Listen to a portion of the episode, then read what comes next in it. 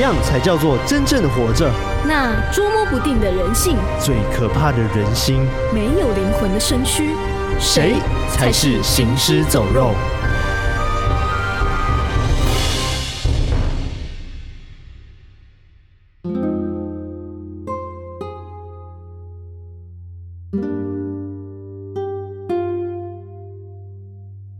嗨，我是康娜，我是卡拉，欢迎收听偷听 Story。今天是我们活死人月的活死人月的第一集。哇哦！有没有发现我们的前面的片头有点不一样？对啊，哇！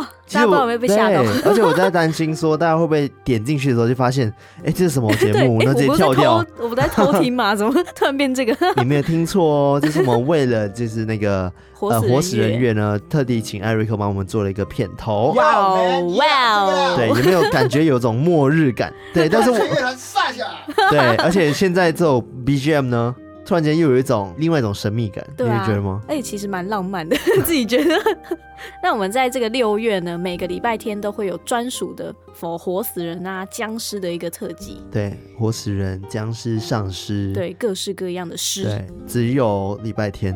对，因为我们每周会更新两集嘛，嗯，然后礼拜天一集，礼拜四一集，但是我们就是六月的礼拜天会有这样子的特别的部分。没错，没错。我们为什么会有这个特别的这个丧尸，然后僵尸，然后这个活死人月呢？是因为我们之前呢，在前前几集的时候有提到说，我们跟那个正版手游。那个《阴尸路幸存者》有特别的合作，所以我们就觉得，哎、欸，其实用这种合作方式还蛮不错的。对啊，很好玩，是很特别啊！而且我们本身呢，对就是活死人相关就很有兴趣，真的是对到我们的胃口。对，而且最近我们已经先试玩了那个《阴尸路》这个游戏嘛，不知道大家有没有已经先去事前登录了一下？大家也只能事前登录，他们没有别的办法，他们没有办法玩，对对对，很坏。就是我们都有一点小小的上瘾，对啊，因为你知道。他这玩的模式真的有点像《世纪帝国》，就是你要去把你的市政厅升级，因为你可以招募很多的幸存者们，那你就可以让这些幸存者们去砍树啊，去采果子啊，然后去升级你的一些城镇。对，没错。而且呢，就是这些角色呢，都是跟《英斯路》里面的角色是一模一样的角色，嗯，所以你有看《英斯路》的话，你一定知道这些人是谁，嗯，然后会有一种亲切感。对啊，就是哇，是他，那我好可怜这样，就想到后面的剧情。我真的觉得，因为他按操作起来很顺手，然后他按起来很快，然后就是升级，怎么采东西，然后攻击，然后就去开发，去开发周边的一些环境。对，然后有僵尸环境，然后去升级你的村庄的战力。对，而且还可以有工会。嗯、对，就是我跟康纳已经被加到了同一个工会里面。没错，所以等这个游戏上线的时候呢，欢迎大家可能可以跟我们一起加入同一个工会，然后一起玩游戏吧。没错，没错。好了，我们今天回到我们今天主题哈，就是活死人。Wow. 那我们这一集呢，要跟大家聊聊什么呢？什么呢？就是今天我会一样带来一则故事，那后面我会聊到一个很酷的议题，大家一定有听过这个事件，它是台湾大约五十多年前，然后发生了一个借尸还魂的事件。哇哦，对，是不是就是活死人的意思？这样听起来感觉就是他是尸体，但是他就是被。他是复活了吗？就是很像死了。没错，对。天哪，这个这是我今天要科普的故事了。呃、对，那我觉得很酷，然后等下会跟大家分享。哦、但在那之前呢，我前面会跟大家分享的是我阿公呢，他告诉我的一个故事。哦，康纳 story。没错，哦、很久没跟大家聊，就是我家里那边的故事，对，不对？这个故事呢是发生在马来西亚，嗯、然后，嗯、呃。我不想透露太多，反正就是跟我们今天的主题是有一点关系的。嗯，非常的期待。对，好，那我们就来偷听 story。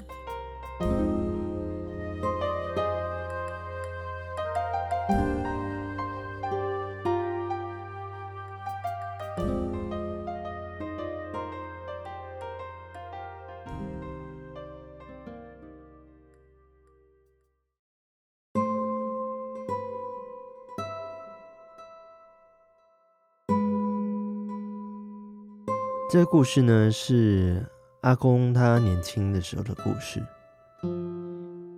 阿公在他年轻的时候呢，他有几个好朋友，他们感情很好。当时呢，他们是住在同一个村庄里面的。在那个年代呢，他们没有读太多的书，所以一般来说，他们是那种小学毕业之后呢，就会开始去工作，然后可能帮忙去割油棕树。然后为家里赚点生计。在这几个好朋友当中呢，有一位朋友叫做阿雄，他本身个性是那种很大辣辣，但是呢口无遮拦的那种，应该算是白目吧。他就是那种典型会看到女生经过啊，就会在那边亏她，然后在这边戏弄她的那种男生。尤其是村里面有个女生呢，她算是有点残疾人士吧。她天生呢四肢特别的瘦，走路的时候也不太协调，就是会有点东扭西歪的感觉。但这个女生呢，蛮可怜的。因为她天生残疾的问题，然后也被阿雄就是笑说她哦好丑哦，然后甚至给她取个外号叫做歪主子。阿公他们当时的村庄不大，其实大家基本上彼此都算认识。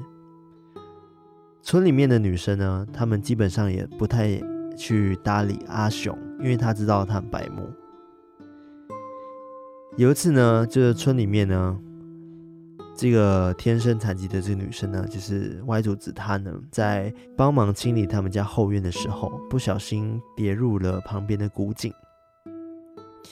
但是因为发现的时候已经超过了好几个小时，所以错过了黄金救援的时间。然后这个女生呢，她就不幸的过世了。这个事件很快的在村子里面呢就传开来了，毕竟整个村子很小。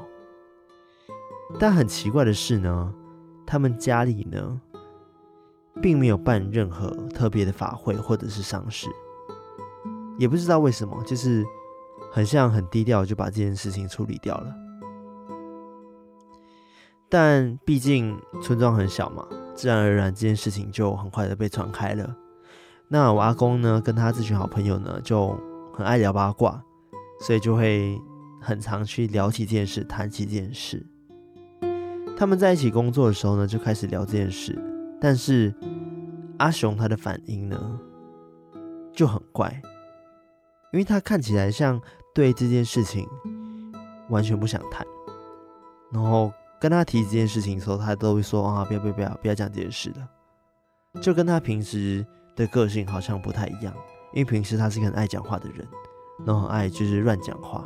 但这一次他却什么都不讲。但阿公他们也就亏阿雄，就是说，哇塞，平时不是很爱讲，那为什么不讲了？啊，是不是跟歪主子有关系啊？你的爱人呢、你爱人死了是不是？就是会这样子去捉弄阿雄。他们平常工作呢，都会工作到天快黑了才回家。那天也一样，在天黑准备收工的时候，他们各自收好自己的器具，然后准备一起开那个货车回去。结果他们在准备上货车的时候，就发现，哎，为什么阿雄没有跟上来？他们马上就去找，就附近去看一下阿雄在哪里。结果发现呢，阿雄就昏倒在比较偏远的一棵树下，就是油棕树下。他们赶快把他叫醒，阿雄也很快就醒来了。然后他们就问说：“阿雄，你到底发生什么事？怎么突然间晕倒了？”但阿雄呢，他的表情特别的冷静，他什么话都没有讲，就是很安静的，像发呆一样。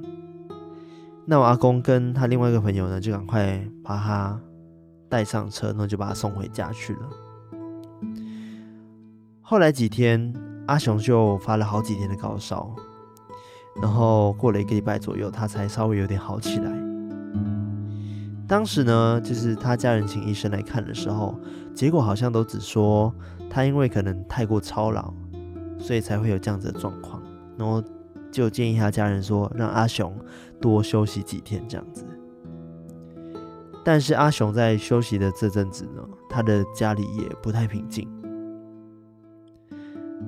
就是会看到当地的那个马来的师傅，就是会进出他们家里。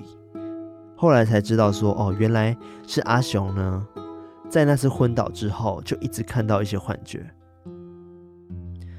阿雄是说，他一直看到有个人一直在来找他，然后有时候会说什么，哦，歪主子又站在他的门口了。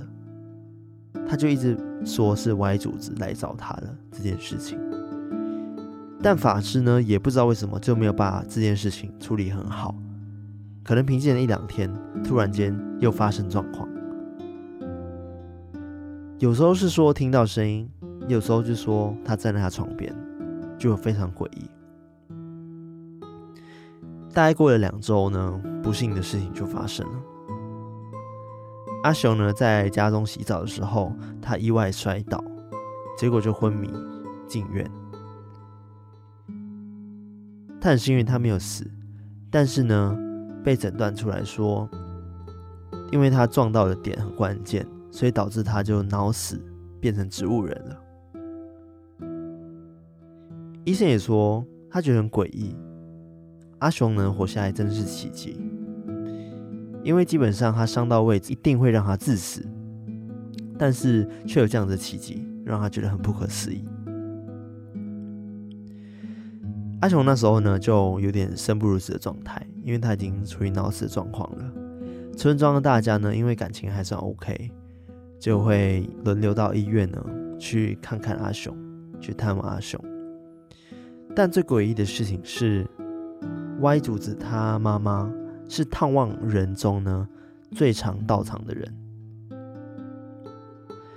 后来大约不到半年吧，因为医药费很庞大，加上不想让阿雄痛苦，他的家人就决定让阿雄走了。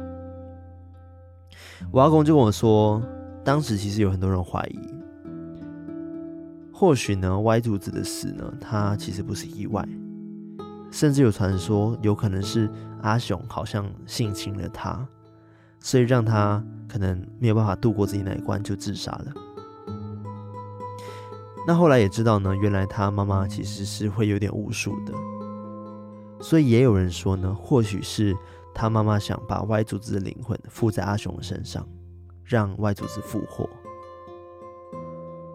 所以呢，阿雄当下才没有死亡。但最后却变成了植物人，或许这也是借尸还魂的另外一种吧。这就是阿公跟我讲的故事。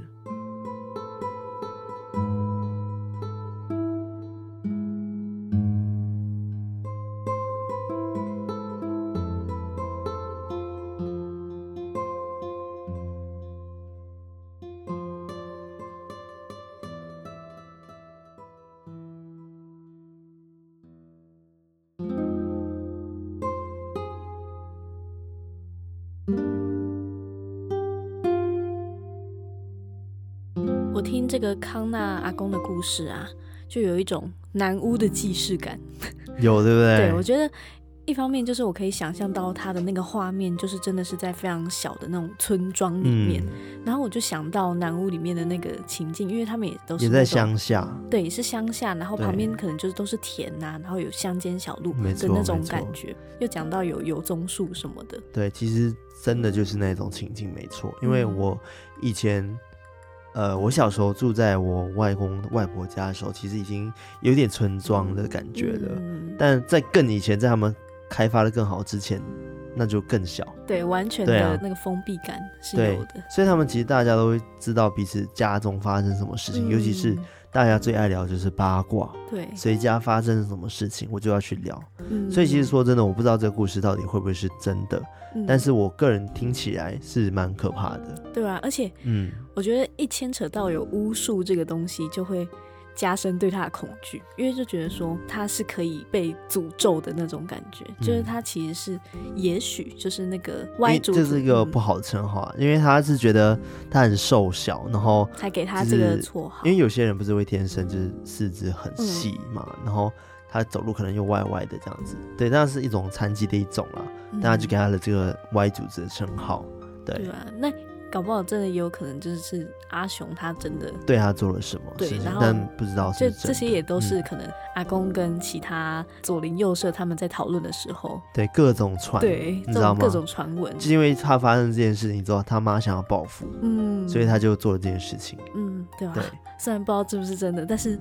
如果是真的，就好可怕。对，因因为其实他最后阿雄变成植物人了，嗯、所以就算是他灵魂附在阿雄身上里面好了。所以我在猜想，会不会其实那一摔阿雄已经死了，已经挂了，然后只是因为他让可能某种巫术，然后让他把他的灵魂记在那个阿雄身上，嗯，所以他才一直去探望他。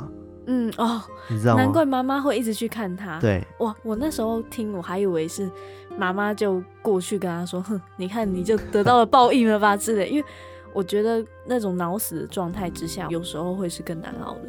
对，就比起不管是家人方也好，还是他自己本身，应该都是非常痛苦。对对对，就是反而可能他妈妈就去跟他下马威，说：“你看你现在变成这个样子。”所以你觉得是下马威？我我我，我真的觉得是 他灵魂已经成功附在他身上，因为他也不会讲话，你不知道他是不是真的，所以他妈才会去看望自己女儿这件事情。哦，好可怕！因为他已经不是阿雄了。对，难怪会一直去看他。对啊，因为如果是自己仇人的话，搞不好他连看到他都不想看到。对，就很诡异，对不对？对啊，好诡异哦，怎么那么诡异啦？哦，好，就是我刚刚讲到就是借尸还魂这件事情嘛，就是跟我们今天的主题有关系。嗯嗯嗯，就是我今天要跟大家讲的，就是呃，在台湾之前发生非常非常有名的一件事情，就是一个叫做朱秀华的一个借尸还魂事件。嗯。但是我先跟大家讲一下借尸还魂这个缘由好了，嗯、就是其实借尸还魂它最早呢，它的传说是八仙过海那个八仙里面，嗯、那故事里面有提到一个叫做铁拐李的神仙，铁拐吗？铁拐拐子的拐，哦、然后铁拐李，那为什么叫做拐李？拐这个字是不是想要说是不是有点拐杖？拐杖这件事情，嗯、那你有听过八仙过海吧？对不对？嗯，有听过。对他们里面有谁你知道吗？说吕洞宾啊，嗯，听过吕洞宾，何仙姑啊，嗯，其他比较少听过，都没有听过。对对，其实我有，我一开始在查这个借尸还魂事件的时候，我就看到了这个资料，我就发现，哎，其实我有看过八仙过海，他们每一个人成仙的过程。哦，对，他有在马来西亚的时候，好像是新加坡用这个题材，然后做成一个连续剧。哇，好厉害。还蛮好看的 哦，然后我就看到那个铁拐李的戒指还魂世界，我就想起来，对，我记得这个画面，它是怎么样的？就是其实铁拐李呢，他就是呃，有一阵子他好像要去游山玩水，就。用他的灵魂然后出去这样子，嗯、哦，很像灵魂出窍吗？灵魂出窍，对，没错，然后就去飘飘然，然后去游玩，然后 就是去各地这样子走一遍。嗯，那他在走之前，他就有吩咐他的弟子呢，就是讲说，哎、欸，就是你要帮我看好我的尸体哦。哎，欸、不是尸体，我的遗体，的肉体对，我的遗体，它叫遗体啊，对，哦，直接叫遗体了吗？不就是尸体吗？那就是我的肉体，肉身。帮我看好我的肉，不要让他怎么了。就是吩咐他徒弟说，你一定要帮我看好我的身体哦，就是不要让他受损还是怎么样的。嗯、但是呢，刚刚铁拐李呢，哦，对我刚刚讲忘记讲铁拐李的名字，他叫做李玄。李玄对，那李玄呢，就是到处的游荡，然后到处去玩游山玩水，然后就有点流连忘返，你知道吗？嗯，太好玩了。所以徒弟们呢，等待久了，就发现师傅的遗体呢，就是怎么一直都僵在那边那么久都没有动，哦、就觉得他好像活不过来了，你知道吗？哦，所以呢，他们就觉得哦。师傅好像就真的已经死了，已经离开，所以他们就把他拿去火化了。No，对，说好的看好我的身体呢？对，所以等李玄回来的时候呢，他就发现自己的身体已经被怎么不见了，所以他现在变成一个孤魂野鬼的概念。那后来呢，他就是在他的魂魄消失之前，他必须要找到一个身体可以让他复活。嗯，所以后来呢，他就在旁边附近发现了一个已经饿死的乞丐，哦、所以呢，他的尸体呢算刚死不久，嗯，所以他就附在他身上。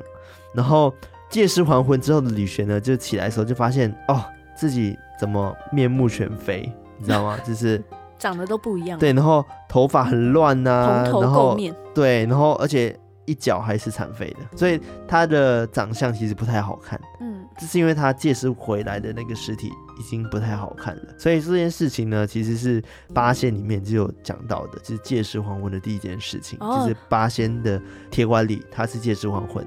难怪叫铁拐李，嗯、就是他已经借尸还魂后的形象。对，他是因为借尸还魂之后才被叫做铁拐李的，哦、所以他之后都不叫李玄了。嗯，其实借尸还魂呢，它其实就是指说，因为我们之前有跟大家讨论过，说人有三魂七魄这件事情。嗯，那就是魂呢，死后之后魂还是会在的，然后他会在空中飘荡，但是呢，他离开身体之后，身体就只剩是一个躯壳。嗯，所以这时候呢，魂魄就会。慢慢的消失，除非他可能要复活之类的，然后他需要去找到一个身体让他复活，但基本上应该是不行这样做的。嗯，而且为什么他离开身体那么久，嗯、他好像灵魂也没有消逝的意思。应该说铁拐李他本身他好像是有做修行吧？哦，是有法力，对，有法力，所以他才能让他灵魂出窍啊。嗯，所以他让他灵魂出窍之后，还有办法让他回来、啊，去控制他的灵魂不要消散，这样。对对对。哦对，反正就是借尸还魂，就只说以死亡的东西，然后又借由某种形式，然后得以复活了。嗯，它算是一种很像巫术或者是什么，可能是法术的一种吧。我觉得有点像是这样子。嗯，对。那我刚刚讲的是八仙这个故事里面提到的。对、嗯。那其实，在古代很多书籍里面都有提到借尸还魂的事件哦、喔，嗯、包含就是很著名的《子不语》，嗯、它其实里面有提到这个就是相关的这个记载，哦、就是借尸还魂相关的记载。嗯嗯。对啊，但。是不是真的就没有人知道了？嗯，毕竟那是古人写下来的东西。对啊，对。那其实今天讲个重点的一个事件呢，它是发生在五十几年前。那这件事情也轰动台湾一阵子。哦，这个借尸还魂事件呢，叫做一个金门少女朱秀华借尸还魂事件。嗯，那她的故事呢，其实是讲说朱秀华呢，她本身呢原本是住在金门的，她爸爸叫做朱清海，她妈妈就叫做那个蔡叶。那他父母呢，是在战火中死去的，嗯，但是呢，他本身呢是在逃亡的时候呢，被那个海盗劫财，然后就被推下海死去了。所以其实朱秀华她是一个死去的人哦。对，那朱秀华呢，因为他自己死掉之后呢，很不甘心，嗯，所以他就是借助了一个叫做林网妖的身体，就是那个网妖，对，但是同名同名。但不是那个网妖，他借助了一个叫做林网妖的人的身体呢，还阳了。嗯，对，这件事情就让大家很惊讶。为什么很惊讶的原因是因为呢，就是一九五九年呢，这个林网瑶呢，他本身呢其实身体状况就不太好，嗯，然后体弱多病，结果他就是有一天呢就生病了，结果就送医不治，然后就。死了这样子，那忘记他死亡原因了啦。反正就是他死亡之后呢，他们要办丧事嘛。嗯结果呢，在林婉瑶死后的第三天，准备出殡的时候呢，他突然间呢，就在大家的面前坐了起来。哦，对，他已经要出殡了，他就坐了起来。对，就吓死大家。嗯，那他坐起来之后，大家就吓到了，然后他就马上讲说，他自己其实是朱秀华。哇哦，他说我是朱秀华，我是借由林网妖的身体复活的。哦。他直接这样讲哦，那他从朱秀华过世之后，距离他附在他身上中间隔了多久？好像没有隔很久，一年内吧。哦，对，我有点忘记他时间走了，一九五八年跟一九五九年吧，反正就是很近很近。嗯，对，然后就是大家当下的觉得很不可思议，然后他就讲说我自己是朱秀华，然后林罔腰已经死了，我是借他身体而复活的。哦，对，他是这样讲。但一开始他这样子的状况的时候，大家一定会觉得他是神经病，对啊，对不对？就讲说一定只是可能你没有死干净，然后就忽然间复活，这样子 没有死干净。但是很妙的事情，当年呢，他们的社会局呢，就是好像有调查了之后，发现朱秀华他本身提到的父亲跟母亲的名字是真的是一对夫妇，哦，而且是他描述的那个年纪，嗯，这完全符合的。然后另外一个觉得很可疑的点，就是他的性格呢跟口音都有很大的变化。哦，就是他原本呢，他是一个中年人，嗯，是四五十岁了，嗯，但是呢，他回来的时候却是有种十七、十八岁少女的姿态。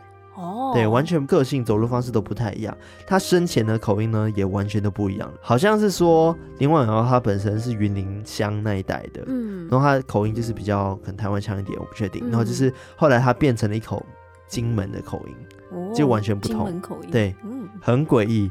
那她本身呢，都不识字，原本林罔腰说不是字的，但是他朱秀华附身之后呢，他会就是写字，哦，然后他会画画，然后会做账，就是他原本 他原本呃朱秀华原本就不太会煮菜。嗯，但是林罔腰原本会煮菜，嗯，但现在朱秀华附上去之后，他就不会煮菜了，嗯，就很像真的是完全换一个人，对，他完全换了一个灵魂，哇哦，就连他国语都讲的非常非常的好，哦，然后还有就是他吃饭的时候呢，因为他本身是有信仰的，嗯，朱秀华本身有信仰，所以他是不能吃荤的，哦，所以他变回来之后，他只吃素，他也不能到厨房里面去。就是做婚事这样杀生这样子，因为他本身就有一个虔诚的信仰，所以他简单来说就是整个人换了一个人，大换一个人。对，然后大家都觉得，啊，怎么可能半信半疑这样子？然后甚至就想要把他送到精神病院去，但他都一直坚持说自己我真的没有病，而且我真的就是金门来的朱秀华，是借尸还魂来的。哦哦、他知道自己的灵魂这样飞进来这里。哦，那他当初我很好奇，是他怎么去选择说他想要附在谁的身上？嗯、对这件事情呢，是当时呢他死后嘛，嗯、他灵魂就在飘，然后飘到那个台西乡，也是现在云林那边。嗯，然后他遇到了当地呢所供奉的神，哦、是张尊王，然后李叶侯。然后还有那个莫将军，这三位王爷神，那他就向他们哭诉说他的冤情，他觉得自己死得很惨，然后就觉得有点不甘心这样子。然后地藏王菩萨呢，就认为他的阳寿未尽，所以就让他重返人间。刚好当时呢，他就是跟他讲说，哎，灵王妖的寿命刚好结束了，然后他可以直接跟他接上，所以神明就让他用他的身体复活了。哦，对。哦，好神奇哦，太神奇了吧！很神奇，对不对？我的天，对，而且他活了很久，因为原本林网瑶他身体真的状况非常非常的差，嗯、就那种体弱多病，然后也没有办法做任何家事那种，就只有煮饭。嗯，但是他自从附在他身上之后呢，他体力变得超好，可以帮忙扛东西呀、啊，然后就刚刚讲的会做很多活，因为他们家里好像本来就是建筑业相关的，嗯、所以都会帮忙做很多家事，哦、很厉害耶。对啊，因为我觉得很奇怪的事情是。他附在他身上是一个年轻的灵魂，嗯，所以我觉得 OK 理解，就是他有这个个性或者是什么技能，这个都还可以去对。嗯、但是如果原本那个人的身体状况就不太好的话，然后竟然还可以附在他身体状况变好，对啊、那我就觉得这个这件事情很神奇，对啊，因为理论上应该、嗯、这个我们身体零件是应该是很难去改变他的状态，对对，就是很不可思议。对，那其实他就是那个灵网药呢。其实它有两个名字啊，不是两个名字，就是网络上会有写说它叫做无灵网妖，或者是叫灵网妖。所以如果是无灵网，应该是冠夫姓。对，对，它应该是冠夫姓的。嗯、那就是这位先生呢，她老公的外甥就讲说，其实他的舅妈在生病的时候呢，就好像有发生一些。灵异的现象，嗯，就是舅妈呢，有时候会哭，然后有时候会嘴巴会念念有词，然后都不知道她在念什么。嗯、然后好几次呢，她会从床上起来，然后她和舅舅呢就会想办法把她压倒，因为她体力又很大，然后不知道为什么她就会可能有点发狂的状态。嗯，然后她都觉得说好像有其他的。灵界的朋友在帮他，这件事情是发生在就是林婉瑶死去之后，然后朱秀华附在他身上之后发生的。嗯，对，哦、他说的这个姑姑就是那个已经被附身的那个，是朱秀华，对，就哦哦，对对对，就是朱秀华。嗯，对，简单来说就是他变成朱秀华，所以我们之后都叫朱秀华。哦，所以那个刚刚的那个证词是朱秀华的什么外甥还是什么？呃，我来描述一下大家他们的关系，好 就是。呃，林网妖呢，在生前呢，她有一个老公姓吴，嗯，叫吴先生，嗯，然后吴先生他有个外甥，啊啊，对对对，对。那就对，那就对，对，那就没错，所以是吴先生外甥。但是因为呢，林网妖已经过世了，所以是朱秀华附身在林网妖身上，嗯，所以那外甥还是会称朱秀华叫做舅妈，没错，对，因为他毕竟肉体上还是舅妈，嗯，对。对所以他就讲说，舅妈还是舅妈？对，没错。所以他讲说，舅妈会发生一些这样子很奇怪的现象。嗯、对，然后呢，他还讲说，当年呢，他知道他舅妈已经换了一个人的时候，他也觉得很无可奈何，然后只能让他好好养病。起初呢，她好像对什么东西都不习惯，比如说她的老公叫她阿网时，因为网妖嘛，以前叫网妖，她叫阿网时呢，她就说，我叫秀华，我不是阿网。哦，他就会跟他反驳说：“我是秀华，我不是阿旺。”这件事情，嗯、他的姐姐呢，就是和他妈妈来看他的时候呢，他都会愣愣的说：“就是嗯，我不认识你们，你们是谁？”哦，就因为他灵魂就已经不是那个人了，嗯、所以他妈其实也很难过。嗯，对他妈也觉得哦，自己女儿不认了他。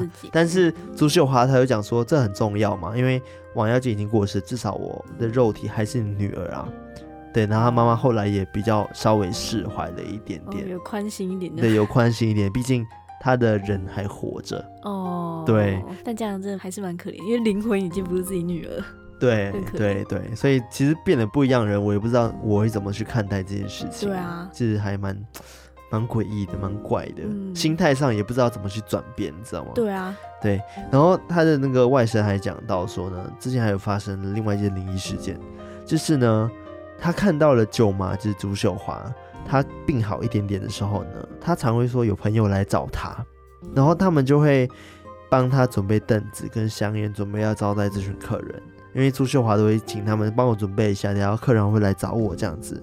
但是每次呢，照他所做呢，准备了之后呢，都看不到有任何人来。只听到呢，舅妈她一直在跟客人讲话就自己在跟空气对话，帅哦。对，而且是有说有笑。更奇怪的是，谈笑风生。对，哈哈，你知道自己吗？对。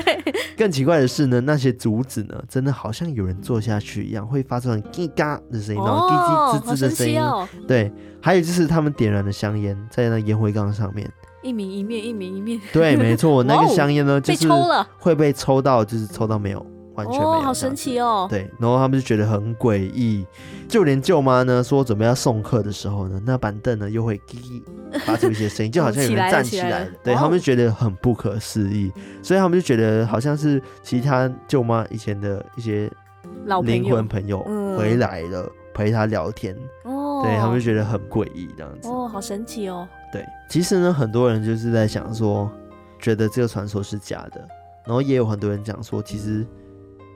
他可能就是精神病，嗯，对，哦、然后就是讲说，可能当初啊，医学还没有那么发达的时候，可能在验尸的时候没有把他验好，所以误判他死亡了，所以三天后他就复活了。嗯，但是有人有打枪这件事情，他就讲说，那为什么呢？他还魂之后，他的行动会像十七、十八岁的少女一样？嗯，为什么呢？他还魂之后呢，他的口音会变？为什么他还魂之后，他能写、能算、能讲出一口流利的国语，而且还吃素？对啊，好难解释，这很难解释为什么，啊、你没有办法去解释、啊。一夕之间，他就突然会了所有的技能，而且。也不是他原本他的年纪或者是他的个性会去做这样的事情，对，这是很奇怪，因为他记忆也完全都不一样了。对啊，所以你要说科学要怎么去解释这件事情，我不知道，这也很难。是哪一条神经被压到，能直接换了人格吗？对啊，啊，会不会是人格分裂？哦，双重人格，但是也很难讲，然后被激发了，不可能啊，因为他讲出了名字啊，哦，你知道吗？他讲出了。那个朱秀华父亲跟母亲的名字，嗯，就感觉他好像不是字体分裂，啊、是真的是另外一个角色去住在他身体里。对对，而且他有描述的很清楚那个打仗的事件发生了什么事情，嗯、对，所以就是很不可思议。哎、欸，很远呢，他有去过金门吗？这位那个网友没有，完全没有，他没有离开过那边。嗯嗯，对，哇，那就真的超难解释。对啊，所以其实也还有一些院长啊、专家会去访问朱秀华本人，嗯，就会问他说啊，你父母怎么样怎么样啊？然后他就讲说，其实他当时是父母是被害的，然后还问朱秀华说啊，那你报仇了没？那他就会点头，就在那边哭，说啊，其实他们已经报仇成功了，哦，但是他都会。只要提到过去的往事，他都会哭得很惨，这样子，嗯，就感觉他知道那块记忆的存在。嗯、那他有第三方证实吗？就是假如朱秀华的朋友实际上去跟他见到面，这我不知道哎、欸，这记载没有讲到这件事情，嗯、因为我感觉好像如果真的还有这种第三方证实。嗯因为都会想去知道说，哎、欸，如果我的朋友就可能朱秀华他还活着的话，我也想去看看说，那他现在的样子是什么样子？嗯，我觉得有可能，我觉得大家一定会好奇这件事情。嗯、我相信他们也做了这件事情，啊、或许都真的刚好有对到，嗯，所以才会把这件事情流传的那么大。嗯，对啊。然后其实还有一些专家，精神鉴定专家，就是去帮他做鉴定，嗯，结果就发现说，其实他真的没有。病哎，就是没有异常，他没有异常，嗯，就是他表情很自然，然后表达也很自然，嗯，就感觉说这个人天生就是这样子，他不会是 因为因为有些精神有问题的人，嗯，他其实有时候表情会有点怪怪的，或者是他的讲话逻辑会有点不一样，嗯，对，但是他完全就是正常的，所以就很难解释说到底为什么他会这样子，是不是真的就是借尸还魂成功了？嗯，那这位朱秀华小姐她还在世吗？朱秀华小姐呢，她其实在二零一八年五月的时候过世，哦，所以其实差不多四年前，嗯，过世的。在那之前呢，就是很多人都有一直在访问他，就关于他的这个借尸还魂事件，一定很轰动。对啊，很轰动。我好像印象中好像有应该有上过报道吧，啊，感觉就会知道吧。如果台湾的朋友们，嗯嗯嗯，台湾的朋友，对，那但是你不知道，假台湾人。对，反正他在过世的时候，他享年呢九十七岁。嗯，对，其实他活了很久很久。对啊，对啊，然后他子孙们呢祭拜他的方式，其实是把两个人的神主牌分开的。就是他把那个林网妖的牌位呢是放在家里面的，嗯、但是朱秀华的牌位呢是放在外面佛堂的祭坛上面，这样子。嗯、对，所以在告别式的时候呢，其实，在会场上面呢，大家去 Google 的话，应该还是会看到他告别式的照片。嗯，然后告别式照片呢，他的那个帐篷上面会贴名字嘛。嗯，然后他名字呢，跟那个就是林网瑶，然后下面就是并排的是朱秀华。嗯，这样子。就是很特别，对啊，这件事情真的很有名，甚至有被拍成很多部电影。像一九八一年有一部电影叫做什么《借尸还魂》哦，直接就叫《借尸还魂》，就好像当初蛮红的演员叫什么胡因梦跟梁修身主演的电影，但那个年代我们可能没有经历到。对，他、嗯、电视剧啊，就是那个《戏说台湾》也有演也有改编朱秀华的故事，哦、对，就是都会提到借尸还魂这件事情，嗯、对，很不可思议，真的。很奇案呢。对啊，我觉得借尸还结束了，但其实我觉得不太像僵尸，它算活死人。对，很像活死人的概念，嗯、就是它其实原本肉体已经挂掉，嗯、但它还可以就是在重生的感觉。对，我觉得跟像我们最近在看的《阴尸路》，它其实还是不太一样啊。一个是有意识嘛，嗯、然后一个是没有意识的状态。对啊，我觉得《阴尸路》比较像是那种寄生虫。对，很像寄生虫，就是它大脑挂掉，然后被病毒支配，对对，然后就只会变成吃人的怪物这样。对对，没错没错。像我我记得讲到说精神方面，因为我觉得人在可能面临死亡之前，可能精神上面都会有一些些的错乱。对啊，尤其在当下那么有压力的时候，因为可能在那个时候，你的亲朋好友啊都已经变成了僵尸了，然后你可能必须独自。生存下去，那个压力一定超大。对，像《阴尸路》剧情里面，我就有看到类似这样的状况，嗯、对不对？超多。就是比如说前面有个角色叫做卡罗尔，嗯、对，然后他好像是在里面，就是男主角叫 Rick 嘛，那么他老婆叫做萝莉嘛。那当初其实卡罗尔呢，他是一个在这个世界末日环境底下呢，他其实是一个非常渴望自己被爱的人。对，所以我不知道是因为这样的状况下呢，他特别缺爱。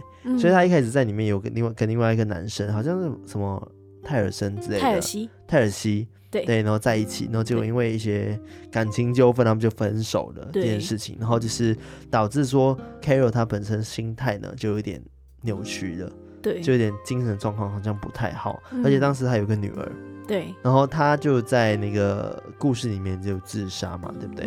然后就是自杀，结果不成功，然后又复活了。对，就就被人家救了，不是复活，不是复活，借尸还魂，没有啊，没有，反正呢，就是他复活，不是复活，他就是被救起来之后呢，他可能也自己没有办法度过那关，他觉得大家都会用异样的眼神去看他这件事情。其实我觉得跟朱秀华这件事情也是一样，就是他变了之后，我相信大家都会觉得他这个人很怪，对，然后他要自己去面对自己眼光，调试自己的心态，然后。活到九十七岁，我觉得也是很不容易的事情。嗯、对啊，对，反正我回到这个英式路部分，就是 Carol 他本身呢，就是嗯、呃，因为太渴望被爱了，所以他甚至提出了很荒唐的要求。对啊，对不对？对，因为那时候瑞克跟那个萝莉有一个小孩，他们本来就是夫妻。对，他们本来就是夫妻，嗯、然后同时就是萝莉肚子里面有个小孩这样子，嗯、然后卡罗尔居然跟就是他好朋友就萝莉提出说。不知道我可不可以跟你跟瑞克两个人结婚？对，因为他跟萝莉原本是很好的朋友，嗯，其实他觉得说，在这个世界末日环境底下，那种互相照应很好，对啊。然后结果他就有点觉得我们应该互相寄托、互相帮忙，对，但是他有点，嗯。怎么讲？他有点极端啦，对，有点太极端了。他说可以同时跟他们两个结婚，那也可以一起帮他们抚养他们的小孩，对，就很诡异，就是超诡异。Carol 在里面，当然现在可能有多元成家这件事情，但应该还没有到这样子的多元成家吧？对，他有点太多元。对，反正就是 Carol 她是个女生，然后萝莉也是个女生。我记得有某个情节的时候，萝莉也。就是在安慰 Carol 的时候，对，因为他们那时候 Carol 就亲了上去，对对对对，就直接亲萝莉，萝莉就吓到，讲说，哎、欸，为什么安慰要亲这件事情？嗯嗯，然后后来才发现，这个 Carol 心态已经有点变得很怪，开始转变，对，因为他也，嗯，其实。那个卡罗尔他也不是，就是突然就是变成这样，因为是前面他先跟他原本的男朋友那个泰尔西吵架嘛，对，然后吵架之后，然后再去跟萝莉聊天，然后就突然亲了萝莉，然后那时候就已经心态就有点不一样了，不是说他这个举止不好，不是说不能娶女生，对，是因为他那时候已经不知道他自己心里想要什么东西，嗯、他想要寻求更多的是那种安慰的东西，对对。所以他就提出了说：“我可以跟你跟你老公结婚吗？结婚吗？对，就是三个人结婚，然后共度接下来的下半辈子。对。对。但其实这个 Carol 他最后也蛮可怜的，是因为他太渴望爱情了，所以后来呢，他们刚好在就是训练场的时候，就是把一只将活死人，对，就是丧尸，然后抓进来。就是讲说研究一下这个丧尸的可能他的行为举止啊，或者是他的弱点啊，对，看有没有办法解救他等等的，找出原因啦，为什么变成丧尸这件事情。嗯嗯结果呢，Carol 呢，他就看到这个丧尸，他就走过去跟丧尸说话，就讲说：“哎、欸，是不是你想当我好朋友？就你不会离开我，对不对？”对对对，然后就自己走过去，然后给僵尸咬爆。对，他就抱他哦，嗯、他就抱那僵尸，你很爱我，对不对？然后僵尸就一直咬他，他说：“哇，你真的很爱我。”这样完全就是心态崩掉，哇，很诡异，超级诡异。对，反正就是我觉得《音速》这个漫画，它其实讲的东西真的都是人性的东西，对，太多人性，嗯、我觉得。他变成是说，它的重点反而不是这些僵尸、喔、活死人，活死人本来本来就很可怕，对，因为他会把你咬烂。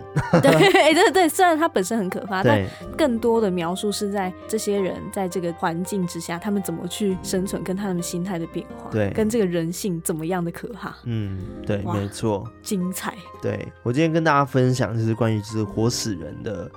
嗯，相关的东西就到这边，这、嗯、相关的故事啊，嗯、跟刚刚讲《阴尸路》的剧情等等，因为我们。上次在预告说《活死人月》的时候，会跟大家提到《阴尸路》的剧情这件事情。嗯、对，那不知道大家有没有回去去稍微看一下这个漫画？我真的非常推荐大家去看。真的。然后，因为你们看完之后，你们一定会很期待这个手游。对对，就很想玩爆它。对，没错，我我真的觉得很厉害，这漫画真的很厉害对。对，真的很强。对，我也很期待这个大家一起玩手游的部分。嗯、那接下来呢，我们要出一个题目给大家来跟我们互动，回答这个题目。在我们的就是丧尸月呢，每一集呢，我们都会出一这样子的题目给大家。讨论讨论讨论 讨论一下。那这一题呢，就是如果在这个世界末日的环境底下，然后你发现呢，周边的所有的亲朋好友都全部都变成丧尸了，嗯，那这时候呢，你会想要努力的活下去，然后找到其他的生还者啊等等的，还是说你会想要加入丧尸行列？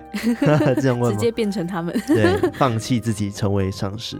对。那你会怎么选？对，欢迎在我们的这一集的 IG 底下留言跟我们互动哦。没错没错，那还要提醒一下大家，《阴尸路幸存者》这一款手游呢，事前登录系列的活动也都已经开跑啦。没错，赶快去预约起来。对，你可以到 Google Play 或者是 Apple Store 或者是他们的官方的活动网页去参加事前登录的活动。没错，他们两个活动。那第一个活动呢，它就是《阴尸路幸存者》官方粉丝团的抽奖。哦，抽奖抽奖！上次有跟大家讲说，他们抽 iPhone。十二跟 PS 五，哇哦，然后还有一连串丰富的奖项哦，哇哦，我一定会去抽，因为我很想要 PS 五，抽爆。